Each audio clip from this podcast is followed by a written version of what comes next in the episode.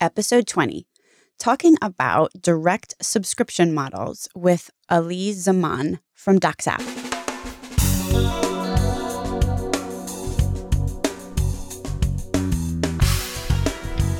American healthcare entrepreneurs and executives you want to know. Talking. Relentlessly seeking value.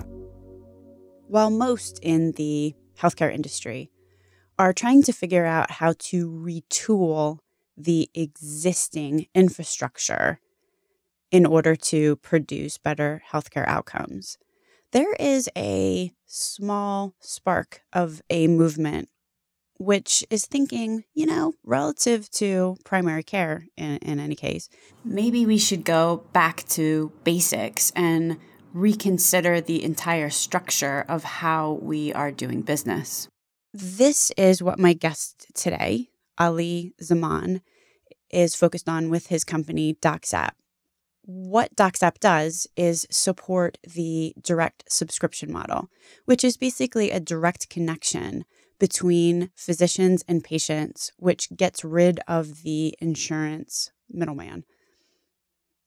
It's a really innovative way to, to look at things and definitely has a lot of advantages. Certainly, there's a lot to be worked out, but as far as does it make practical common sense? Kind of does. So, with that, help me welcome Ali Zaman to the program today. Welcome to Relentless Health Value, Ali. Thank you. Thank you. Before we get into DocSap and talk about yourself, which of course we need to do because you are the star today, let, let's cover a couple of glossary terms because I feel like if we don't have a kind of vocabulary baseline, we're, we're going to get a little bit lost. So, what is a direct subscription model? Right. So direct primary care is this new payment model where primary care practices won't bill your insurance and they don't operate fee for service. So instead, they'll charge you a, an affordable monthly fee for comprehensive services that go way beyond the traditional role of a primary care doctor.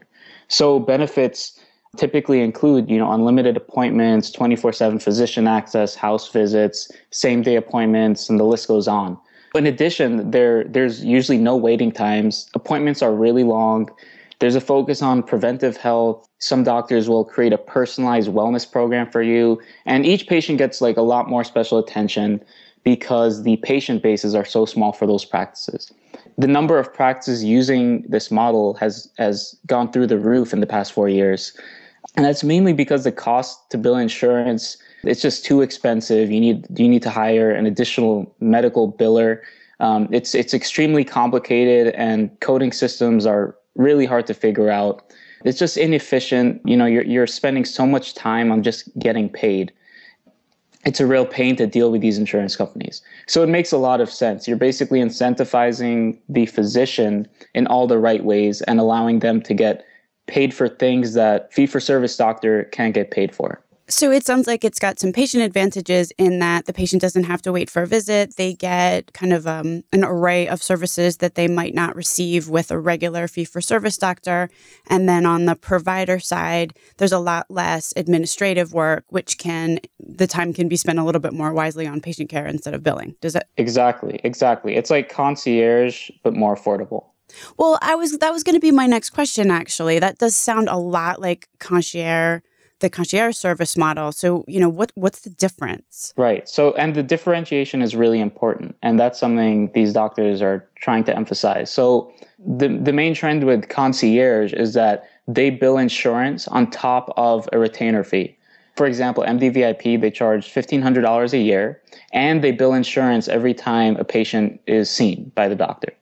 I think a lot more practices that originally identified with concierge are now saying that they're direct primary care because they don't bill insurance. They do charge a monthly fee, but they want to make it something that's accessible and affordable. So concierge is typically seen as something for high income celebrities or solely for the wealthy.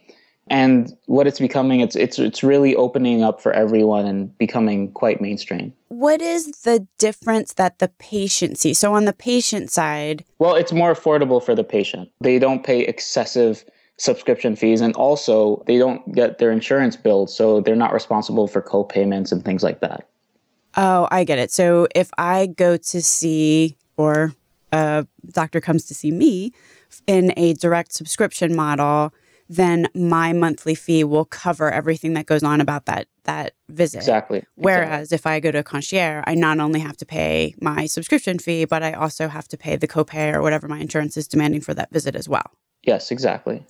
Got it. Okay. Let's get into DocsApp, which is the company that you you you founded. How do you guys fit into this? We developed an online marketplace for subscription-based primary care where patients can visit our website, docsapp.com, search for direct primary care plans offered near them, and then purchase a plan that, that they like with a credit card.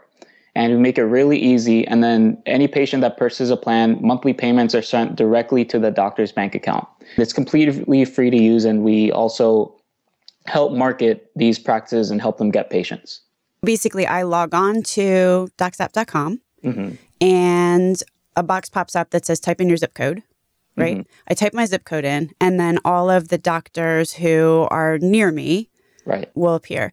Could you just, you know, like when we we talk about direct subscription model, I'm assuming there's more than one way that doctors go about this. Could you talk about the different like what, what does a direct subscription model look like? Typically, they'll charge, some doctors will use a mix of this. There's a startup fee, which is paid once to start your membership. Then there's a monthly membership fee. And then there's a copay paid at each appointment. The purpose of the startup fee is to prevent a patient from just buying one month and then leaving.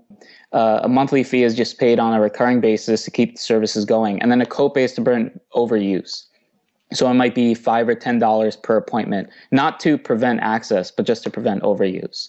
Um, so doctors will typically mix and match. I mean, you search on our website, um, the first thing that comes up is the different pricing schemes because that's usually the most important decision for patients to make.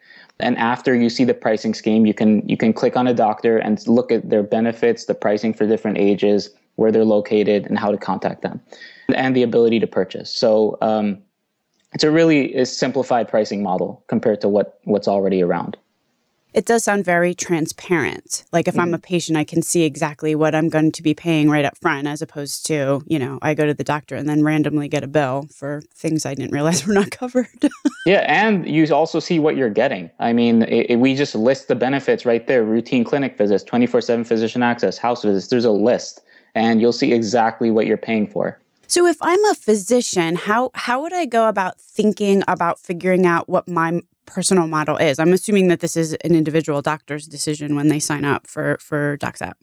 Right. So they'll usually decide what they're able to offer with the patient base that they have. I mean, if they're if they have a thousand patients, it might be hard to offer house visits, but they can offer it at a lower price then some doctors will have 600 patients. They can offer more benefits. They can offer free labs, so they might have a higher monthly price than the next guy.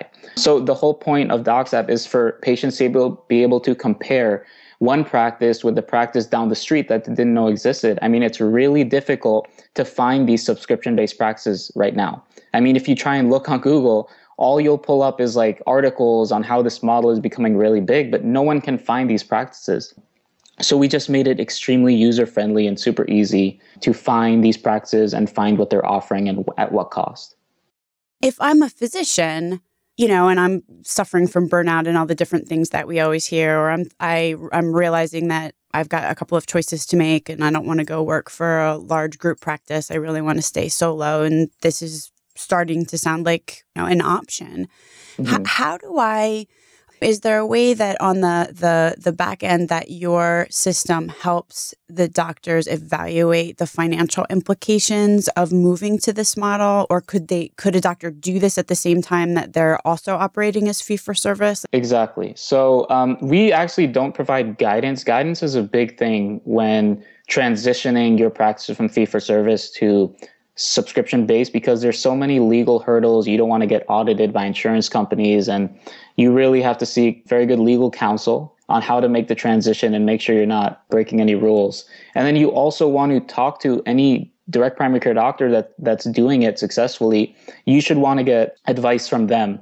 But a, a bunch of practices that we're working with are transitioning from fee for service. And they're they you know they're posting their practice details on our website and and pricing, and they're starting to accept membership uh, patients. It's a lot of doctors transitioning, not just starting from scratch.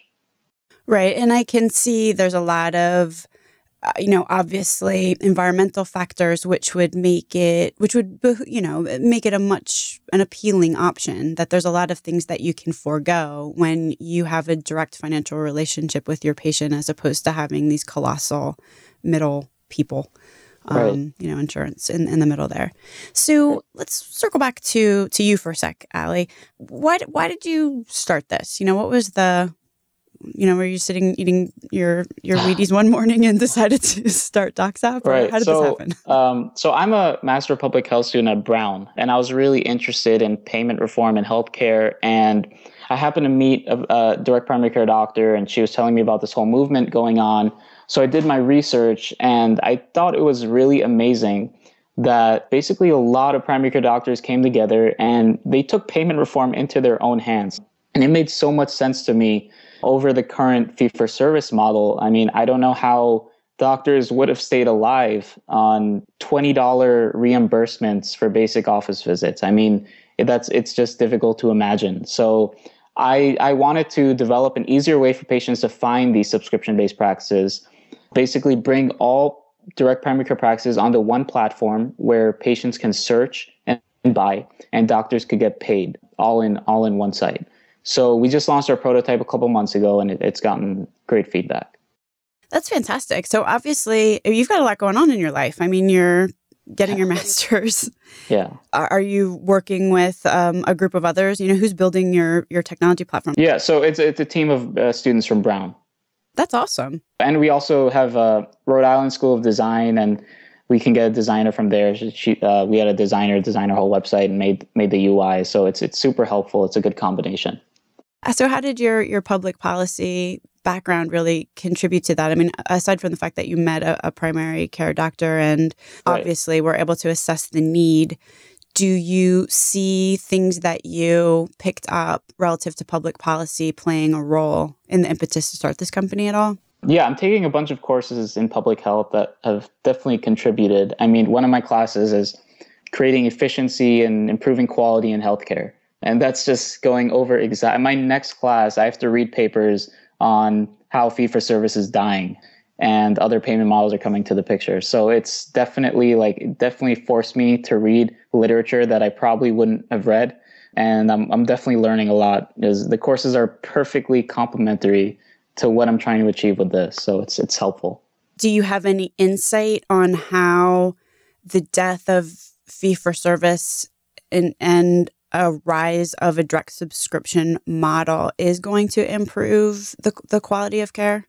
Oh yeah, of course. I mean, um, if you incentivize doctors properly, y- you'll see you'll see better outcomes, better quality of care, more satisfaction from the patient, a happier doctor. The system, the fee for service system, just doesn't isn't doing anyone any favors. I mean, if a doctor messes up his procedure, the doctor is going to get paid patient comes back and says you messed up. I wasn't feeling better. Doctor treats again. Doctor gets paid again. Doctor gets paid twice as much as the doctor who did it right the first time.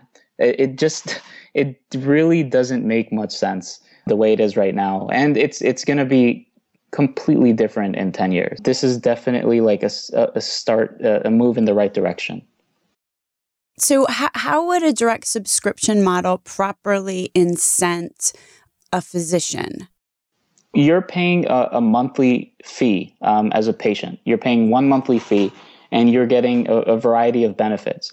So the first thing is doctors aren't getting paid on volume. They can bring their patient base down to 600 patients, which is an amount that they can effectively handle and they can see they can see each patient for you know 45 minutes an hour there are really no limits because they're getting paid the same so basically you, you'll see lower volume, which is better quality of care. The pa- doctors will know their patients' names, their families, and they can keep track of their health. So if there is ever an emergency and the doctor gets a call, they know how to help right away, and they don't have to sift through 3,000 patient records to do this. And also, these doctors are uh, much more technology savvy. They're younger. there's just a different feel in the office in a direct primary care practice. They're not seeing 30 patients a day. They feel compensated because they get paid a monthly fee, so they can handle appointments through text, through emails, through phone calls, through video chats for one fee. And uh, it's just it's more money for the doctor and it's better care for the patient. And it's not about uh, making more money for the doctor. It's just about making more money of the care that they charge. So they're not losing out on administrative costs. There's no 40% loss. It's all going to the doctor. What does the structure of a of a direct subscription physician office look like? I mean, obviously there's no coders sitting in the back, but is there, you know, nurses and PAs or is it Right. So that's it's interesting. So there's definitely like a different feel overall. Um, they use technology a lot more efficiently. And considering that the number of primary care doctors a significant number still don't use electronic medical records, which is scary. But these doctors definitely are more technology savvy. Um, you won't wait more than five ten minutes in a waiting room, which are usually empty because the patient base is like a, a fifth of a fee for service doctor. So the doctors aren't rushed.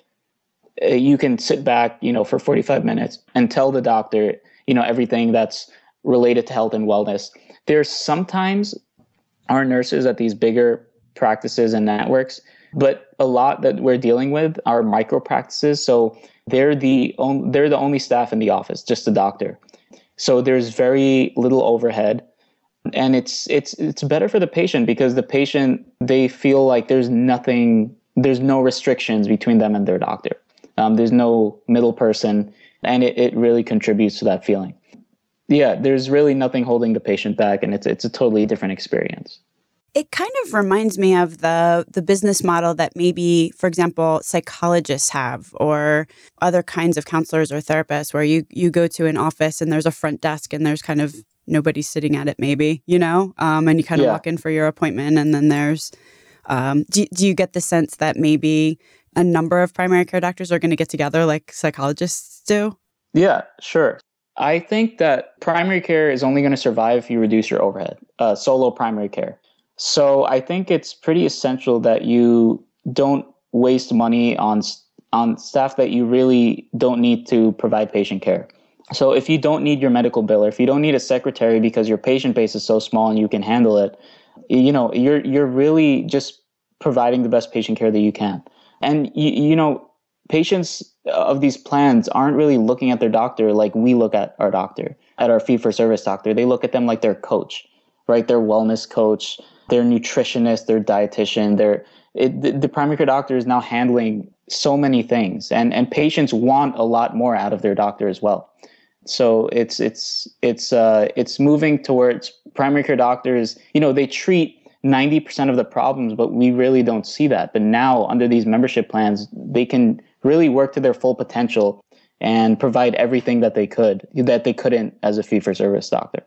So I'm assuming if I'm a patient, I do need some other kind of insurance, though. I mean, I might not need insurance that covers low deductible or anything like that, but I'm I'm assuming that there are certain things which are outside the purview of a primary care physician, which I'm still going to need insured for. Yeah, so definitely, um, I think every single doctor out there will recommend some form of catastrophic insurance, but those deductibles are just have gone through the roof. I mean, for the bronze plan, it was five thousand dollars, and and you know the premiums aren't that cheap either. But it's definitely necessary. I mean, you can't uh, you can't really you'll never know if you, you'll need to fill it up. It, it, paying for these membership plans actually saves money because the average American sees their doctor four to five times a year. That can run almost a thousand dollars per year if you're paying per appointment at a fee for service doctor on care that is probably inadequate. So the the annual cost on on a membership plan for the same price of what you're paying fee for service annually can get you concierge like services. And and these doctors aren't aren't losing out on those payments. So it's just it's better for the patient, better for the doctor to buy into these plans. But definitely it's always strongly recommended that you, you need some form of uh, catastrophic insurance. And how does it work typically for, for pharmaceutical products? In other words, if someone is taking a bevy of prescriptions a month, obviously that wouldn't be covered in uh, the subscription model. So that would have to be paid for separately. How does that typically work? Right. A, lot of the doctors we're working with actually offer um, whole, uh, medications at wholesale prices and also free labs and like discounted imaging. But the, the, the health insurance will usually cover any like significantly priced pharmaceuticals. Basically you'd have to meet your deductible and then um well for for pharmaceuticals i think it's different. You have like uh, a max i'm not sure how it works but there's there's definitely caps so it just would be important as a patient to make sure that you understood what was or was not covered on your subscription model and then made sure that any gaps were covered by your insurance of course but when it comes to primary care they they'll cover typically everything they go above and beyond what you'd expect. Sounds like a lot of physicians are really working hard to create their own vertical networks that include, as you said, discounts on lab services or, or wholesale pharmaceuticals. I mean, that, oh, yeah. doctors are doing a little bit of homework here. Yeah, they're just for trying to provide the best value for the patient, you know, um, so they can work with uh, you know, uh, their partner lab, lab station, or they'll have their in-house labs. They can partner with an imaging center, and then the imaging center will give those doctors patients discounted services. And then they'll order medications for wholesale and not profit off them. They'll just give them to the patients at that wholesale price. So it's definitely, they're just trying to create as much value for the patient as they can. They're really on the same team, the doctor and the patient. Let, us just talk about this relative to bundled payments for a sec. You know, why not bundle payments? Bundle payments is basically a reimbursement for for an episode of care on what the payer will think the expected cost will be for that amount of care, right? So so if someone's having a, a heart surgery and the, the payer will pay one lump sum for the surgery and then also a warranty for like two years after um, for any follow-up procedures. So the, the doctor, the provider has to really take care of any complications that might occur. It's one lump sum over the procedure. Um, so it's like a middle middle ground between fee for service and just full on capitation.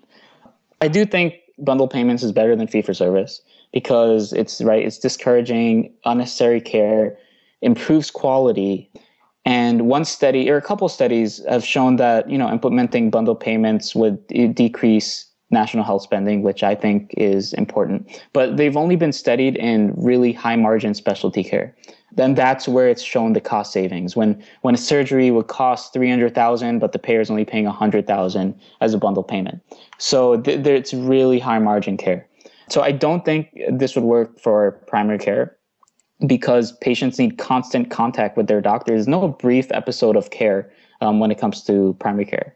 What makes sense down the line is you know full on capitation, which is basically a payer buying into direct primary care, which is already you know occurring in in, in a bunch of places. It would be one lump sum paid to the physician per patient, and then the doctor would have to take care of the patient for a whole year. So that's something that could work for primary care. But I don't think primary care doctors will want a third party in between the relationship between the patient and the doctor because then you know the insurance companies end up having the leverage and then they can cut rates and then cut them again. And the doctors are just left in the same situation they were uh, they were in as a fee for service doctor. I think primary care doctors are trying to break off the relationship with the insurance companies. And yeah i don't think they would be open to having a kind of a bundle payments solution or at least most of them won't unless they're willing to agree to paying those monthly membership fees for really long-term agreements but I think it'll be interesting to see how how these other payment models fit in with with DPC. One thing that hadn't occurred to me was was patient centered medical homes. And it almost sounds like the direct subscription model is kind of an organic version of the very inorganically constructed patient centered medical home. So yeah, of course. I mean, every one of these doctors is is treating their patients exactly how patient-centered medical home would be, and they're they're just creating their practice around the patient, right? They're going to provide care that is patient-centered, that is cost-effective, that's everything is consistent with this new medical home um, type structure where where they're trying to cut costs and provide amazing care. And you know, this direct payment model just only helps it, right? You don't need some fee for service doctor of patient medical homes but you know it just works so well when when you have that direct relationship with the patient and you can handle things over the phone and you can get a text and and treat it over that um, so it's really just about creating that unrestricted relationship, um, which is the main difference. You had said that uh, many of the doctors which are gravitating towards the direct subscription model are very technology savvy. Is there what kinds of technologies do you see these physicians employing? Most of them will use electronic medical records, which is a big step up. Most of these doctors will also allow their patients to book appointments online. There, there's a bunch of web applications that they'll use. They'll, they'll use applications that allow them to create like personalized wellness programs for each patient and really just a personalized approach for each patient looking at their data. Let's let's get to some advice, Ali, if you are amenable if if I'm a PCP and I'm I'm dissatisfied with my current situation and I'm I'm really feeling like I need to make a, a change. If I cleared a couple of hours off off my calendar next week because I'm really interested in, in trying to figure out what my next step might look like or what my career might look like, what what should I do with that time? I would first do your homework there are a lot of direct primary care doctors out there willing to help. And and uh, if you're considering offering a membership plan for your patients, talk to other DPC doctors. Um, you can just reach out to them, find one online. They're extremely supportive of each other, and you know everyone benefits from this model becoming mainstream. And also, you need legal counsel to avoid getting in trouble with insurance policies. So you'll need to do plenty of research, and then you know offer a direct primary care plan for your patients. Try to talk to your patients and see you know, would they buy into this plan? If you're fee for service, it's because right you're you're trying to bring your patient base down from three thousand to six to eight hundred. So you really want to see if you can get a good patient base. Do your homework, figure out uh, uh, what kind of plan you would offer, what type of benefits, at what price. And you know, it's not for every doctor, it's not for every patient, but every doctor I've met absolutely loves it, and they they really see this new passion for medicine that they didn't see before. It takes work to get started, but it can be very rewarding. And it sounds like after you figure out what your model will look like, your next step would be to log on to docsap.com. yes. yeah. Give us a call, visit our website. We'll list your practice, help you get patients, and, and accept your payments as well. So I'd love to help out. And and given that, where, where can someone get a hold of you if they, they are interested? Sure. You can you can just visit our website, click the contact us page, hello at docsap.com, or my email directly, ali, A-L-I, at docsap.com. I thank you so much for being on the, the program today, Ali. Thank you. Thank you for having me. Links to Docsap and Ali Zaman's contact information can be found at relentlesshealthvalue.com slash 20. Did you know that you do not have to remember to download the latest Relentless Health Value podcast each week? You can subscribe. If you subscribe, then the episode will be automatically delivered to you in one of two ways. The first way is via iTunes. If you go to relentlesshealthvalue.com and you look over in the right hand sidebar, you will see a gigantic orange dot. If you click on that dot, you will be taken over to iTunes. And if you hit subscribe there, then every week in your iTunes library, the podcast will automatically download. If you use the podcast app, it will be extra convenient. The other way to subscribe is by looking right underneath that large orange dot to a little form there that says, Get the podcast delivered to your email. If you click on that button and type in your email address, then once a week you will get an email with a link to the podcast. It is very easy to subscribe. I'm so glad that you listened this week. Please interact with us on Twitter. We are at Relentless Health on Twitter, and that would be relentless with only one S. So, Relentless with one S Health. Please definitely feel free to interact with us, leave a comment, ask a question. Would love to hear from you. And I very much hope that you'll tune in next week.